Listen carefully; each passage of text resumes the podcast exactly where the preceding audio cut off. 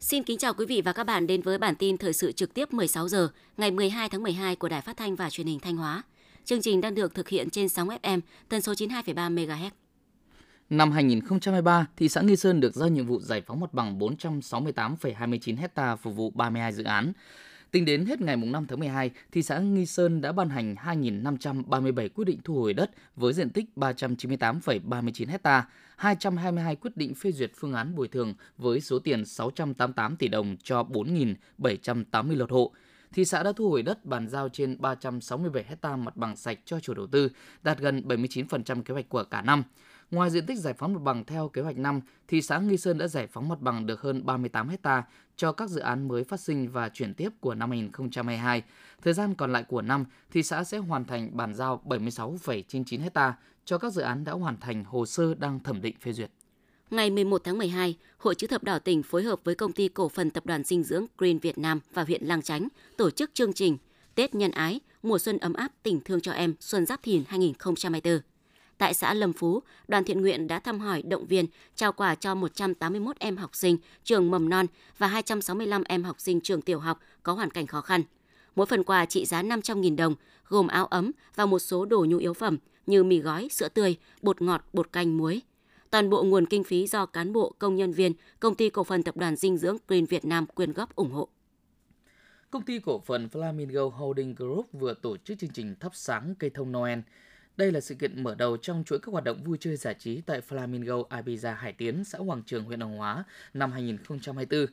Flamingo Ibiza Hải Tiến là một trong những dự án đầu tư trọng điểm tại huyện Hoàng Hóa, dự kiến đưa vào khai thác vào năm 2024 với các tổ hợp tiện ích nổi bật như công viên ánh sáng, phố đi bộ, công viên vui chơi giải trí sôi động, thiên đường mua sắm, khu check-in, phố ẩm thực gần 400 căn villa, villa shop and mini hotel độc đáo, Lễ hội thắp sáng cây thông Noel là hoạt động đầu tiên của Flamingo Ibiza Hải Tiến. Đây cũng là dấu mốc bắt đầu cho chuỗi sự kiện quan trọng của năm du lịch Hải Tiến 2024 mà công ty đứng ra tổ chức với mục tiêu đưa Hoàng Hóa nói riêng, Thanh Hóa nói chung trở thành điểm đến du lịch biển lý tưởng cho du khách suốt 4 mùa trong năm.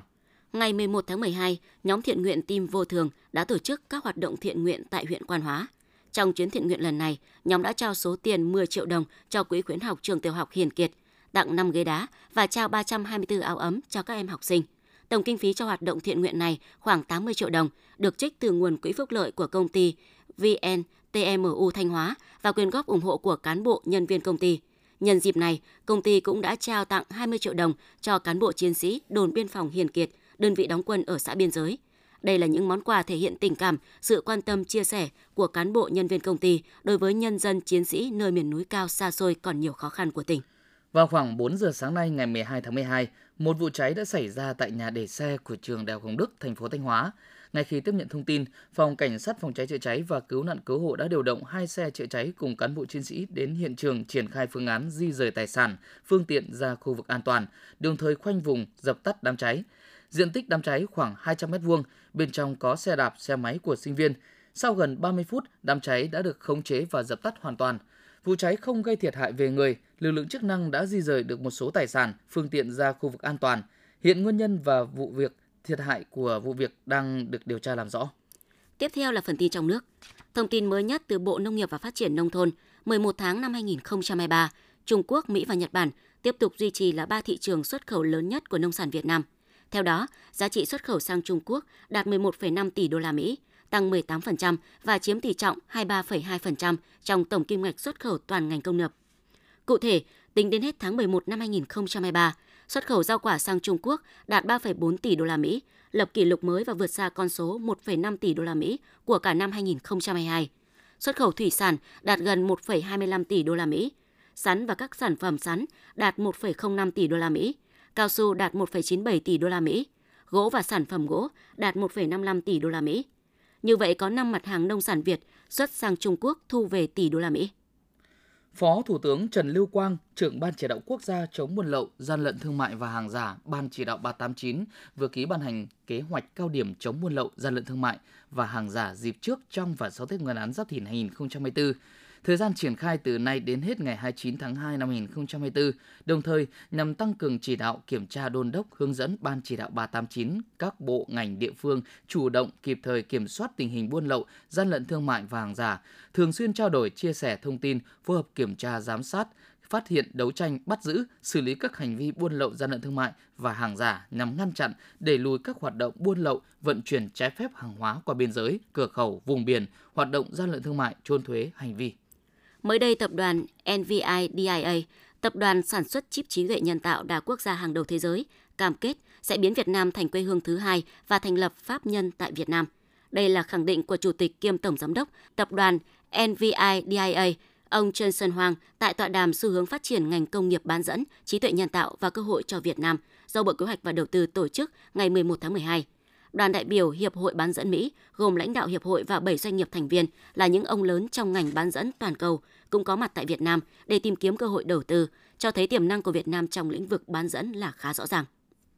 khảo sát toàn diện bằng hệ thống bẫy ảnh mà Tổ chức Quốc tế và Bảo tồn Thiên nhiên triển khai từ năm 2019-2023 nhằm giám sát tính đa dạng sinh học và độ che phủ của rừng tại Việt Nam với 1.176 điểm bẫy ảnh được đặt tại 21 khu rừng đặc dụng và rừng phòng hộ trên địa bàn 8 tỉnh thành đã ghi nhận hơn 120.000 hình ảnh động vật – Đáng chú ý là không ghi nhận được hình ảnh các loài động vật ăn thịt lớn và động vật ăn cỏ như hổ, báo gấm, sói lửa và sao la. Phần lớn những loài được ghi nhận là những loài có khả năng chống chọi tốt nhất với áp lực săn bắt như khỉ, trồn bạc má và lợn rừng.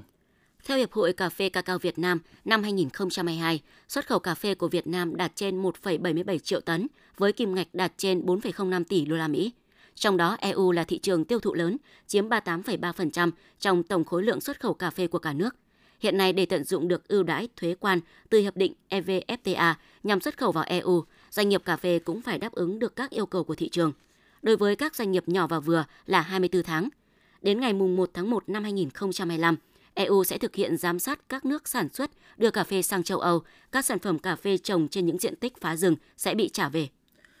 Từ ngày 25 tháng 1 đến 24 tháng 2 năm 2024, các hãng hàng không trong hệ thống Vietnam Airlines Group gồm Vietnam Airlines, Pacific Airlines, Vasaco sẽ tăng gần 550 chuyến bay, tương đương thêm hơn 100.000 chỗ, nâng tổng số ghế trên các chuyến bay lên 2,1 triệu chỗ cho mùa cao điểm Tết. Các chuyến bay tăng cường tập trung vào đường bay giữa thành phố Hồ Chí Minh, Hà Nội và Đà Nẵng, Hải Phòng, Vinh, Thanh Hóa, Huế, Đà Lạt, Cần Thơ, Nha Trang, Phú Yên, Phú Quốc các hãng đã chuẩn bị lực lượng phi công, tiếp viên, tàu bay cũng như nhân sự, trang thiết bị phục vụ từ rất sớm để đảm bảo chất lượng dịch vụ tốt nhất cho hành khách trong thời gian cao điểm Tết. Giá xăng dầu hôm nay ngày 12 tháng 12 trên thị trường quốc tế kéo dài đà tăng từ hai phiên trước. Giá dầu tiếp tục đi lên trước thông tin Mỹ sẽ bổ sung kho dự trữ dầu chiến lược. Tại thị trường trong nước, giá bán các loại xăng dầu hôm nay ngày 12 tháng 12 được áp dụng theo mức giá của phiên điều hành chiều ngày 7 tháng 12.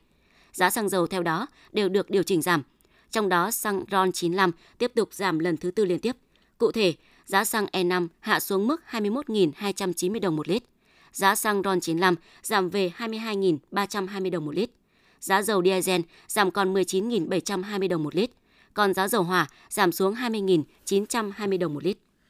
Theo báo cáo của chính phủ về việc thực hiện chương trình mục tiêu quốc gia giảm nghèo bền vững, ước tính tỷ lệ hộ nghèo theo chuẩn nghèo đa chiều năm 2023 còn 2,93%, giảm 1,1%, tỷ lệ hộ nghèo tại các huyện nghèo còn khoảng 33%, giảm 5,62%, ước tỷ lệ hộ nghèo dân tộc thiểu số còn khoảng 17,82%, giảm 3,2%, đạt chỉ tiêu Quốc hội chính phủ giao và tỷ lệ hộ nghèo trên 74 huyện nghèo giảm từ 4% đến 5%.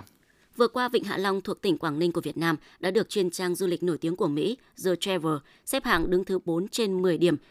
của danh sách 10 kỳ quan thiên nhiên được ghé thăm nhiều nhất thế giới. Di sản này luôn được đánh giá cao của các tạp chí du lịch hàng đầu thế giới, cũng như trong truyền thông quốc tế. Tháng 10 năm 2023, tạp chí Forbes của Mỹ đã xếp hạng Vịnh Hạ Long nằm trong top 24 điểm đến tốt nhất trong năm 2024, với nhận định đây là một trong những hệ sinh thái và kiến tạo địa chất độc đáo nhất thế giới – còn tạp chí quốc tế nổi tiếng Codesnat Traveler cũng đưa Vịnh Hạ Long lọt vào danh sách 51 điểm đến đẹp nhất thế giới. Hiện nay cả nước có 54 triệu người lao động. Dự báo có khoảng 15 triệu người lao động có tiếp xúc yếu tố có hại nghề nghiệp nguy cơ mắc bệnh nghề nghiệp, nhưng chỉ có 465.000 người là được khám bệnh nghề nghiệp, chỉ chiếm khoảng 3%. Còn theo thống kê của Bộ Lao động Thương binh và Xã hội, 60% lao động làm việc trong khu vực kinh tế phi chính thức, tự kiếm việc làm, không có hợp đồng lao động, không tham gia bảo hiểm xã hội. Như vậy, không chắc chắn rằng những lao động này sẽ được đảm bảo các điều kiện về sức khỏe trong quá trình làm việc. Việc chăm lo đời sống và đảm bảo sức khỏe cho cán bộ nhân viên người lao động cũng chính là giúp ổn định sản xuất kinh doanh và đảm bảo phát triển bền vững cho doanh nghiệp. Vừa qua, vòng chung kết cuộc thi tiếng hát sinh viên toàn quốc lần thứ 15 do Bộ Giáo dục và Đào tạo phối hợp với Bộ Văn hóa Thể thao và Du lịch tổ chức. Trường Đại học Phenica là đơn vị đăng cai địa điểm tổ chức đêm chung kết cuộc thi.